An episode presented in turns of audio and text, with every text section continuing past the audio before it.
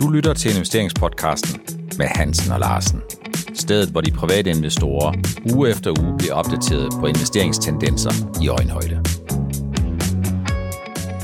Velkommen til afsnit 167 af investeringspodcasten med Hansen og Larsen. Vi skal snakke lidt om at forstå og komme bag ved aktiemarkedets dynamikker i form af en kommentar og en diskussion omkring ALK-Abelló og den præcisering, som de kom med i regnskabet. Så skal vi en hel del ind på kursperformance for de største 25 danske selskaber år til dato, og så slutter vi af med at kigge en lille smule på tvekampen mellem Microsoft og Google. For et par uger siden, Helge, der kom der jo en præcisering fra ALK-Abelló. ALK-Abelló, de fastholder forventningerne til hele året, sådan basically for så vidt angår EBIT og omsætning. Men alligevel, så styrtdykker aktien. Det er ikke fordi, at det her det er en anbefaling om at købe eller sælge ALK-Abelló, men jeg bruger den sammen med Helge i dag som case, sådan at du bedre kan forstå, hvad der sker, hvad investorerne tænker, hvad analytikerne tænker, og du bedre kan komme bag om den kursudvikling, som har forbavset mange, siden ALK-Abelló valgte at fremrykke deres annoncering af deres regnskab med 3 uger. Så Helge, de fastholder forventningerne, alt andet lige, så kan man sige, at hvis de er bombesikre på, at de skal fastholde forventningerne, så sker der vel overordnet set i det generelle tilfælde ikke så meget. Gør du det? Det burde der jo ikke gøre, men altså det her viser jo, at hvis man ikke er snorlige i sine udmeldinger, og hvis man kommer ud før tid og melder noget ud, som egentlig taget ikke er en sådan større ændring set på året, jamen så bliver man altså straffet i det nuværende marked. Altså der er altså en underliggende nervøsitet for, især for selskaber, der får højt priset, lever de nu op til forventninger. Der skal altså ikke mange hår i suppen før, så bliver der smidt aktier fra morgenstunden af, og så ser vi, at der er måske en masse stop-losses, der udløses, og så en nervøsitet, fordi det her er ikke helt nemt at sætte sig ind i faktisk det her, hvad der er sket, eller hvad man bruger som begrundelse for, hvorfor det ikke sådan lige lever op til forventningerne. Ikke? Så jeg synes, det var voldsomt, men faldet var voldsomt stort, men hvis man kigger på prisen for selskabet, så kan man sige, jo, så har man jo lige pludselig et niveau, hvor man kan sige, jamen det er stadigvæk højt, men de skal altså sørge med at leve op til det, de nu melder ud.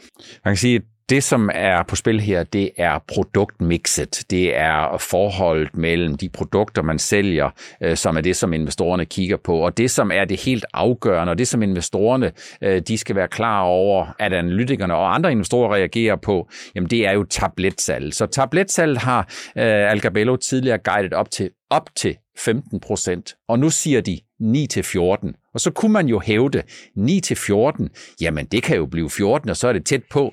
Men det, der sker... Det kan også blive 9. Det kan også blive 9. Og det, der sker, det er, at investorerne kigger lige pludselig ind i et risikoscenarie. Og hvis det var sådan, at selskabet havde været ret sikre på, at de som minimum kunne nå 15, eller måske endda en lille smule mere, så havde de ikke skrevet 9-14. Så man kan sige hurra eller øv for den lille forskel med den store betydning. Ja, men Per, så her er vi så lige pludselig inde i det, hvor man siger, ja, det produkt, der virkelig adskiller ALK-Abelló fra andre, det er den her tablet, som man har haft enormt store forhåbninger til i flere år, hvor man har tænkt, nu må det da komme, det er nemt at gøre på den her måde, man skal ikke op og have en indsprøjtning i maveskindet og alt det her, man skal ikke op på hospitalet, man kan bare få nogle tabletter.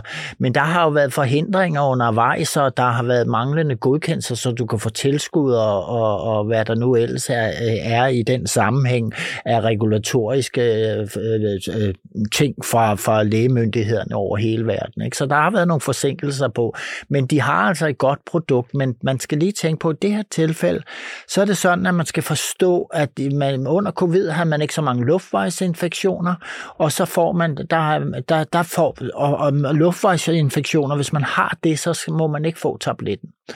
Og nu har man lige pludselig efter covid, så er der jo hobet sig en masse op, og der er noget immunforsvar, der ikke er givet op til at klare luftvejsinfektioner. Så nu har man mange luftvejsinfektioner i Europa, og det forventer man også, man vil have sådan nogle kvartaler frem i år, for man har blandt andet set RSV hos børn på om sommeren her sidste år, og det er helt usædvanligt.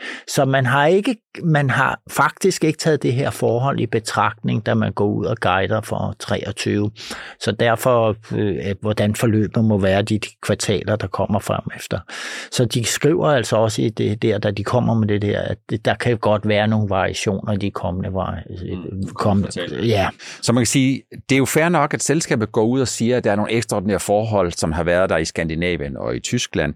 Men det, der er vigtigt at holde fast i, det er, når et selskab kommer 3 uger før, at det var programsat, at de skulle rapportere regnskab, så er der altså ikke tale om, at det er bare business as usual. Og det er det, som investorerne de reagerer på. Og så er det jo sådan, at når man kigger finansielle størrelser, Helge, så har vi jo tidligere været inde på, at aktiekurser, de kan godt have en tendens til at flytte sig 3-4 gange så meget som indtjening over en lang periode, og det påvirker risikopræmien. Og investorerne, de hader usikkerhed. Der er ikke noget, der er så skidt som usikkerheder. For i virkeligheden, så kan man sige, når året er gået, hvis de så rammer 14% i tabletsalg, så kan man sige, jamen hvorfor var der al den opstandelse omkring de her ting? For der skete jo ikke noget. Men det, som investorerne de er bange for, det er, at fra 9 til 14, det svarer jo til 11,5 i midtpunktet, og så frygter de måske, at det, som vi har set indtil videre, ikke blot var en enlig svale, og vi skal helt ned til 9%. Og hvis det er sådan,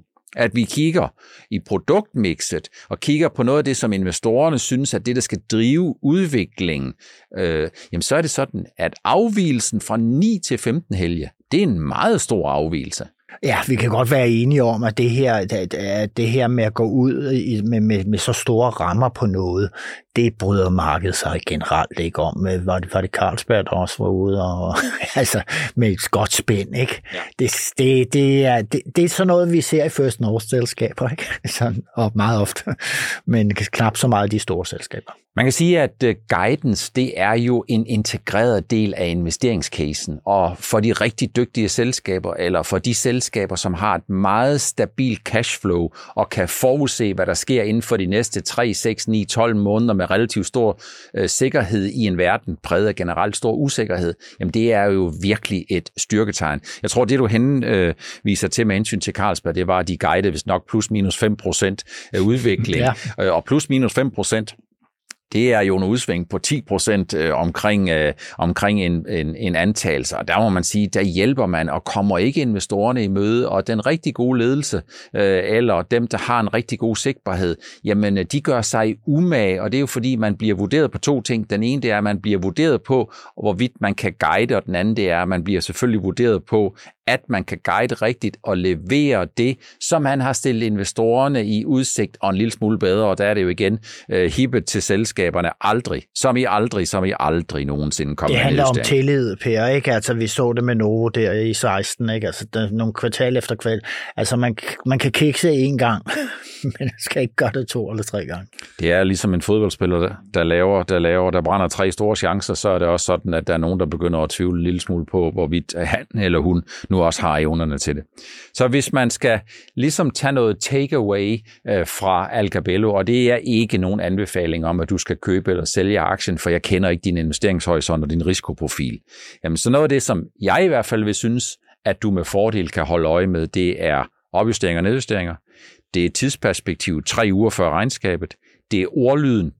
Hold øje med prisfastsættelsen. Helge har jo været rigtig godt inde på det her. Det her, den er jo prisfastsat som en vækstaktie, som skal levere på sin 2025-strategi om 25% EBIT-margin, 25 i 25. Og så er det, synes jeg, også rigtig vigtigt, at du som investor, du spørger dig selv, om du kender investeringscasens præmisser, eller om det er sådan, at den her investeringsidé har du fået fra nogle andre, som har fået den fra nogle andre, der har hørt den et eller andet sted. Fordi udfordringen, den er ikke, at det ikke kan være en god idé, men udfordringen, den er, hvis du køber ind i en case, hvor det her, det er en vækstcase med en vækst prisfastsættelse, jamen så kan det jo være sådan, at hvis du kigger lige pludselig med overløden her, så tænker, okay, de fastholder forventningerne, så går det nok slet ikke så skidt endda, og aktiekursen så lige pludselig styrtdykker en 20-25%, jamen så er det sådan, at du har jo formentlig købt ind i en case, hvor du ikke helt har kendt til præmisserne, og hvor du bliver overrasket over, at risikoen den er så høj, som den har vist sig at være. Og så er det jo sådan, Helge, når man ser det her, hvis der er mange udenlandske investorer i det her, og de ser en vækstcase, hvor væksten ikke er intakt, eller hvor der er skabt usikkerhed eller tvivl om, hvorvidt vækstcasen er intakt, så tager de bare de aktier, de har og siger, at dem skal vi ikke have mere. Det ser vi helt tydeligt også i de store danske life science-selskaber, hvis der er nogen tvivl om noget som helst, Coloplast eller hvem det er, gode, solide selskaber, som danskerne er liggende i deres pensioner år ud og år ind, ikke? Jamen, så hugger de til den, og vi har jo så set mange gange, at sådan lidt, at kommer der dårlige meldinger fra et enkelt stort selskab, så går der altså også ud over de andre, og så tænker man, jamen, de må da ikke, de kender de overhovedet de her andre cases, de investerer. Nej, de har bare set det her lille land Danmark. Jamen, der er et par store, der kikser på deres guiding. Jamen, så tager de hele bundet med, eller hele sektoren med. Og så kan man jo sige, at hvis selskabet i det enkelte land er tilstrækkeligt stort, jamen så kan det jo godt være, hvis det nu skulle være sådan, og det er bare et helt tænkt eksempel. Det er heldigvis ikke noget, vi har set de seneste år, hvis der kommer en mellemstor nedjustering fra Novo Nordisk. Vi har jo set fuldstændig modsatte, men hvis der skulle komme sådan en, jamen så er det jo også nogen, der lige pludselig siger, at de har måske nogle landemandater eller nogle indeksmandater i Danmark, hvor de har en halv til en hel milliard kroner investeret, og skulle Novo Nordisk nu falde 15 eller 20%, jamen så er der lige pludselig nogen, der trækker nogle penge ud, og det får så lige nøjagtigt de der effekter, som du siger, Helge, så ser vi ikke kun et udsalg i Novo Nordisk, men vi kan godt se det i Coloplast, og sågar måske i Mærsk eller nogle andre. Ikke fordi, at der er nogen som helst spillover til Mærsk eller andre, men fordi de nu lige tilfældigvis ligger i et indeksmandat eller i et landemandat, hvor der er nogen, der trækker nogle penge ud. Ja, det er godt, du understreger det der sammen, at det er sådan, det kan forholde sig, at det er i sådan et indeksmandat, ikke? Fordi at der bliver virkelig rystet på hovedet mange gange, når det sker, at man at udlandet sælger ud i flere selskaber, bare fordi det er gået dårligt i det enkelte land, i enkeltstående selskaber, ikke? Og der er det jo vigtigt at holde øje med, at for så vidt angår globale investorer, der er Danmark et lille land, det er et lille aktiemarked, og der sidder man ikke så meget og kigger på, om der er en givende aktie, som man har et godt langsigtet øje til, men som man måske vil reducere en lille smule på, og den falder 4% i dag, så er det ikke nogen god idé at reducere. Der siger man bare, jamen den anden skal vi ikke have. Så det er simpelthen bare idé over pris, og prisen spiller en meget mindre rolle, når vi kigger på de udenlandske investorers interesse for de danske selskaber, end det samme gør sig gældende for danskerne. Så er kursen faldet for lidt? Er kursen faldet for meget, eller er kursen faldet lige nøjagtigt, den skal? Det afhænger af investeringsøjnene, der ser. Det afhænger af risikoprofilen, og det afhænger af din investeringshorisont, og det ved jeg jo sammen med Helge ikke noget om. Skal videre, Helge, til kursudviklingen indtil videre for C25-selskaberne i 2023. Jeg skal love for, at der er altså et selskab, hvis stjerne lyser. Og jeg har sagt, Demant, det er en diamant. Ja, det må man sige, det kommer faktisk lidt bag på mig, men det er ikke en sektor, jeg følger så voldsomt meget, men jeg må sige, de har gjort det forrygende. De har gjort det fuldstændig forrygende, og det var jeg da bare lige understrege, at de fik jo sådan set en flot tital med hjem i karakterbogen for Q4. Jeg synes, de leverede et rigtig godt regnskab, og de lavede nogle fornuftige guiden, og så startede jeg allerede året med at opjustere et par måneder efter. Det synes jeg er rigtig flot. Aktien har været lige underkanten af 50% op. Jeg vil også godt tillade mig at sige, jeg synes, det er en flot performance. Men det er igen en understregning af, at det, som driver selskaber med en høj prisfastsættelse, det er jo ændringer i indtjeningsforventningerne, opad eller nedad, og derfor så bliver vi igen mindet om, og måske endda en lille smule overrasket over, hvor ivrige investorerne de bliver, når det er sådan, selskaberne de overrasker positivt, og hvor skuffede investorerne de bliver, når det er sådan et selskab, de ryster en lille smule på hånden og skaber usikkerhed omkring fremtiden. Royal Unibrew og Carlsberg har også været positiv fokus med en 20-30% afkast. Jeg tror blandt andet, Det er for Royal Unibrews velkommende skyldes, at de blev sat lidt tilbage, da de kom med en af deres meget sjældne nedjusteringer i 2022, men sikkert også, Helge, når vi ser, at nogle af råvarerne er gået lidt ned ved, kornprodukterne er gået lidt ned, og det er jo noget af det, som man bruger som input, når man skal have en vejspir, eller man skal have noget andet for den her industri. Så det er sikkert noget af det, der trækker lidt op. Tror du ikke? Jo, helt klart, og så transportpriser. Der er mange ting, der gør det. Altså, de har jo hele tiden i deres guiding været usikre på, hvordan de her omkostninger de vil udvikle sig fremadrettet. Og det synes jeg, at der er jo nogle selskaber, hvor det her med råvarepriser og sådan noget, det betyder rigtig, rigtig meget. Og det gør det i så et tilfælde, når du producerer varer ud fra nogle råvarer, som for eksempel ved eller byg, eller hvad det nu er, man bruger til sin øl, ikke? Så jeg vil sige, at ja, det er godt comeback, og det er naturligt comeback set efterspørgselsmæssigt efter covid-tiden og alt det her. Ikke? Jamen, så sker der, at folk bliver jo mere tørstige og udadvendte og alt muligt andet. De har sikkert været tørstige nok med undervejs i covid, men altså, der bliver jo åbne for restauranter og begivenheder og koncerter og alt muligt andet, ikke? Det har i hvert fald været selskaber, hvor der har været godt med procenter i. Novo Nordisk bliver ved, ligger stadigvæk på den fornuftige side af 20%, også selvom her onsdag, og vi optager jo onsdag forud for torsdag, der får de sådan lidt kursklø af. Det er Joe Biden, som igen snakker lidt om, at de her medicinpriser i USA, de skal gerne lidt ned. Der tager mange ting i markedet for øjeblikket. Nu lige pludselig kommer der jo en masse snak og støj omkring det her med, at jamen, nu markedsfører man det her fedmemiddel, sådan, så det alle enhver kan gå ned til sin læge og få det. Er det nu rigtigt? Og man snakker rundt omkring, at jamen, det ruinerer staterne, hvis den her udvikling fortsætter. Hvad skal vi gribe ind mod det? Man har virkelig, og jeg så her til morgen, nu så meldte man ud af, at jamen, de havde brugt $5 milliarder, eller hvor meget det var til markedsføring Novo af det her produkt, så det er jo klart, at det ruller ud over alle dem, der er mange modtagere til budskabet, om man nu kan få sådan noget her. Så nu begynder kritikken sådan lidt at melde sig, og den synes jeg har været akkumulerende her inden for den sidste uges tid. Så er der jo også, så kigger man jo også på, at der kommer konkurrenter på det her område, der er alt muligt, men altså, herregud, altså, den er jo stedet så meget, så den skal sætte sig lidt ind imellem, og det var også en generalrød dag, da jeg kiggede i formiddags, ikke? Så.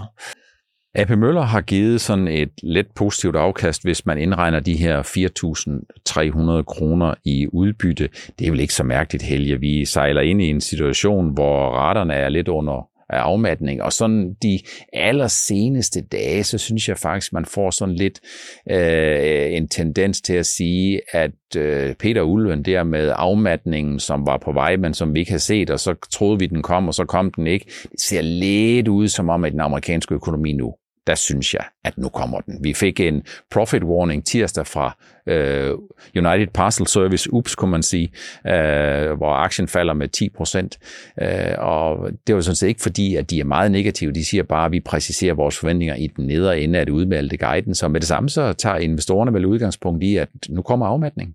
Ja, det er jo, at de er jo sådan en indikator, kan man sige, ikke? Den snakker vi altid om, når der kommer regnskaberne om, hvordan går det i transportsektoren? Ja, det var ikke så godt dengang, ikke?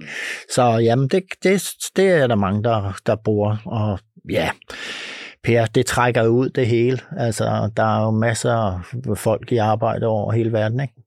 Så de skal nok holde gang i det, træk tingene ud. Mm. Der hvor Demant-stjernen den lyser i toppen af træet, jamen der kan vi sige, at branchekollegaen GN Store Nord har jo lidt svært ved at sådan bare holde nullet. Men det er jo ikke så mærkeligt, Helge, fordi vi har stadigvæk en situation, hvor deres kapitalsituation, den er uafklaret. Det betyder ikke, at de ikke på et eller andet tidspunkt finder de penge, de skal finde. Men investorerne, de hader den her usikkerhed, og de ved ikke rigtigt, hvad det egentlig skal blive til. Jeg tror jo på et eller andet tidspunkt, der finder de jo en løsning. Det er de jo nødt til. Og det, at Demant jo, som jo er 95,5 høreapparater versus communication, de opjusterer på høreapparatsdelen, jamen det er jo alt andet lige jo ikke noget dårligt varsel for GN, men vi ved også, at GN, de er meget mere høreapparater. De er meget meget mere noget andet end hearing, og de er også SteelSeries, og det er ikke sikkert, at SteelSeries de er lige stålsatte kortsigtet på, hvordan tingene de ser ud. Så der er vel masser af kortsigtede gode grunde og usikkerhedsmomenter, der gør, at investorerne ikke sådan for alvor her og nu tør købe ind på GN Store Nord. Fuldstændig klart, og jeg kender jo folk som investorer i mit netværk, som jamen, de går ind i høreapparatsektoren, ikke? Altså det betyder, at de har GN, og så har de Demant. Ja. Og så vægter de det bare anderledes, og så siger de, så beholder vi det, vi har en GN, fordi at den dag, de får løst deres kapitalsituation, jamen så kommer der nok en stigning i kursen. Og når jeg siger det, så er det ikke nogen anbefaling om at købe den i forventning om det, man må selv lige tænke sig om, hvad man skal gøre i den sammenhæng, ikke?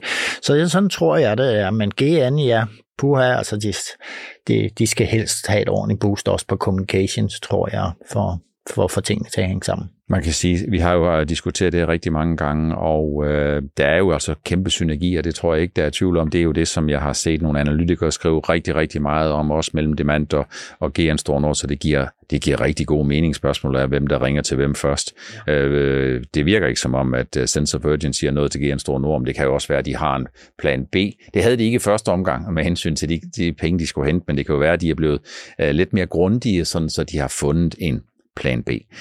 Håbet er stadigvæk grønt for den grønne omstilling, men Helge, første kvartal her for Vestas, jamen det er jo ikke sådan, det står ikke i sol, måne og stjerner, hverken i konsensus eller i det, som vi kan forvente, at de udfordringer, som har været meget tydelige med Vestas' profitabilitet de seneste år, det er jo ikke noget, der sådan på kort sigt bliver løst, fordi udover transportudgifterne, som langsomt formentlig er på vej ned, så er der jo stadigvæk nogle ordre fra 2020 og 2021, som de skal levere på. Og det, de skal levere på, jamen det er jo en utilfredsstillende indtjening, fordi vi på kort sigt ikke har fået priskompensation i salgspriserne.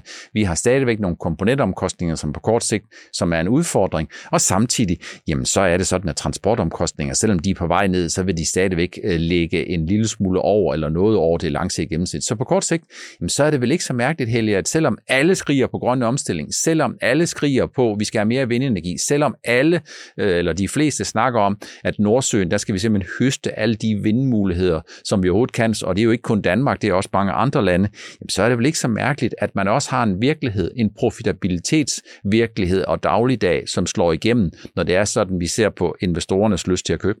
Ja, det har vi jo efterhånden snakket mange gange om, og det gjorde vi også i sidste uge, det her med, at jamen, på kort sigt, jamen, der er tingene tager tid, den branche, og på kort sigt, jamen, hvad i alverden skal man så forvente sig, der kommer ind og ordrer sådan lynhurtigt? Vi ved jo, at nu, det ser vi jo også, der er så topmøde inden for vindindustrien, ikke? Vi ved jo, at der skal give os voldsomt op, og der var 9 lande i går aftes, eller går eftermiddag, der ligesom gik sammen og sagde, nu skal vi altså fordoble produktionen ude i Nordsøen eller på havet, ikke?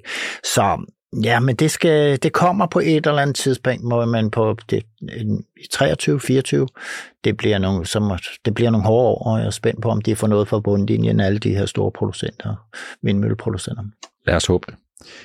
Helt i bund, jamen der ligger Netcompany. Netcompany, de har ikke haft let de seneste år, og investorerne, jeg håber ikke, at investorerne de kapitulerer, men man kan i hvert fald sige, at år til dato ser det ud som om, at Netcompany stadigvæk har en hel del at indhente, og for investorerne, der håber jeg selvfølgelig på, at Netcompany næste uge leverer et fremragende regnskab. Lad os se. Det kan være, at vi kommer mere ind på det i afsnit 168. Genmab har tabt en voldgiftssag, eller de har fået afvist, det er måske mere rigtigt at sige. Så Genmab har fået afvist en voldgiftssag mod Janssen, men det har vi ikke rigtig kunne se på kursen. Nej, det har vi ikke. Altså, jeg vil sige, da jeg hørte, eller læste det, at man havde fået afvist den her sag nummer 2, man har anlagt mod Janssen, jamen så tænker jeg, med al den snak der, og alle de forventninger, der har været skruet ind i hos investorerne omkring udfaldet af den her sag nummer 2, hvor der er rigtig mange også analytikere, der har været overbevist om, at Genmab stod rigtig godt i den her forbindelse, ikke? Og det bliver alt for nørdet at komme ind på hvordan de tingene hænger sammen mellem de her 2 voldgiftssager. Så var jeg alvorligt bange for, at vi fik et ordentligt kursmæld, og det var jeg ikke enig om. Det var der rigtig mange i ProInvestors Genmab-chat, som som har fulgt aktien i mange år, op til 20 år. Så, altså, de var nervøse for, at det skete, men det skete slet ikke. Og det er jo et tegn på, synes jeg, at investorerne siger, okay, noget royalty-betaling i 2030, efter 2030-31, ja, der sker nok meget i den kommende, de år, der er så langt frem til det her, ikke? Og det er sådan, at Genmab, de har noget, der Hexabody CD38, et nyt stop, som man betegner som superdare, og så tror jeg nok rigtig mange tænker, nå, jamen, der kan ske så meget på de kommende 7-8-9 år, så at der har Genmab nok fundet på noget nyt, ikke, som de så kan få royalty på. Jeg tror, det er sådan der. Men der sker så det, at Genmab, de siger, jamen, vi anker den her sag, og så har man lige pludselig en lodseddel, som hvor man ved, hvis de tager den, jamen, så kommer der ikke en negativ kursreaktion på det. Det er jo et rigtig godt eksempel, tænker jeg, jeg må konkludere på basis af det, du siger, Helge. Det er et rigtig godt eksempel på, at det hele tiden er afvigelsen i forhold til det forventede, der giver kursudvikling. Så det er ikke den absolutte ting. Lidt ligesom når et selskab rapporterer et regnskab, så er det ikke nødvendigvis kun, om det er 8 eller 9 eller 10 kroner, de tjener på bundlinjen, men det er i forhold til de forventninger, som investorerne og analytikerne havde bagt ind i estimaterne. Tirsdag aften, forud for onsdag, altså i går aftes, jamen der kom to amerikanske regnskaber, som jeg synes, der er værd bare lige at give en enkelt kommentar til. Der kom regnskaber fra Google, og der kom fra Microsoft. Og hvis vi kigger nogle kvartaler tilbage, så kan jeg huske, at når der kom regnskaber fra Amazon og Google, og til dels også Microsoft, men Amazon og Google, så kunne det godt være, at man forventede $10 eller $15, og så blev det 15 eller 20. Altså der var sådan et earnings beat, som var fuldstændig vanvittigt. Nu er man måske blevet lidt skarpere på at guide, man er måske lidt skarpere på at estimere, og vi har også en helt anden vækstrate, og derfor så ser vi ikke rigtig de der earnings beats, så vi kan vel ligesom sige, Helge, at hvis vi kigger på Google, de leverer det, som investorerne forventer, både på omsætning og indtjening. Google har jo meget at forsvare. Google har jo en sindssygt stærk position, og det er jo ikke dem, der skal ud og erobre 25% vækstrater de kommende år. De skal, hvis de kan holde fast i nogenlunde det, de arbejder med, og så følge med inden for AI og alle mulige andre ting, og forsvare deres position, jamen så tror jeg faktisk, at Google de gør det rigtig, rigtig godt, og så få så meget vækst ud af det som overhovedet muligt, for de har jo haft en helt dominerende position. Bare tænk på alle os, der går rundt og googler noget. Men Microsoft, når jeg kigger på Microsoft, så var der jo ikke kun et betydeligt beat på EPS. De leverede en lille positiv overraskelse på omsætning, men sådan generelt set, Helge, så kommer jeg derfra, når jeg sådan ser og læser nogle af kommentarerne, og jeg kigger på tallene, at der er en enorm energi i Microsoft. Og jeg er bare nødt til at sige, Microsoft, de har været på toppen i 20-30 år. De har de været nede og vende, men så har de genopfundet sig selv, og de har tilpasset sig til en ny virkelighed. Og nu ser det jo ud, som om jeg undskylder mig udtrykket, at den søgemaskine Bing, som de har svært ved at få gang i, det ser ud, som om de måske er på vej til at få bingo, eller hvad? Ja, det kunne godt være, men altså, jeg hæfter mig med væst det her med cloud og hele det her sikkerhedsapparat, de bygger op omkring tingene og sådan noget, ikke? At man siger, det er jo faktisk, Microsoft, det er verdens største sikkerhedsfirma, ikke? Og så det cloud, det er virkelig noget, der rykker for dem. Og jeg kan jo se i mine små virksomheder, jamen, nu bliver vi jo presset over i alt muligt cloud-baserede ting, også i relation til vores bogholderi og alt muligt andet. Ikke? Så ja, men det Microsoft, de sidder helt klart i førertrøjen der, ikke? Og så vil jeg lige tilføje til omkring Google og Alphabet i det hele taget. Altså, jamen YouTube, der er annonceindtægter noget lidt mindre, og så er de for de gamle Google-annoncer, der er de stedet gået fremad. Det var lige, hvad vi snakkede om i forrige kvartal. Det er vigtigt at understrege, at det her ikke er en købs- eller salgsanbefaling. Hverken på Microsoft, Google eller nogle af de andre selskaber, ALK-Abelló eller de C25-selskaber, som vi har gennemgået her. Nogle af dem, vi tidligere har talt om, og nogle af dem, vi kommer til at tale om i de næste ugers afsnit af investeringspodcasten med Hansen og Larsen, for vi kender jo ikke den enkeltes risikoprofil og investeringshorisont. Men jeg håber selvfølgelig på, at investorerne er kommet lidt bag om, hvorfor en kursudvikling hos ALK-Abelló på minus 25%, efter de officielt har fastholdt forventningerne, alligevel måske giver lidt mening midt i en verden præget af enorm usikkerhed. Tak fordi, at du stadigvæk synes, det er interessant at følge ugens begivenheder lige underkanten af 30 minutter. Det var alt for afsnit 167 af investeringspodcasten for os. Vi håber, at vi ses og høres ved i næste uges afsnit 168.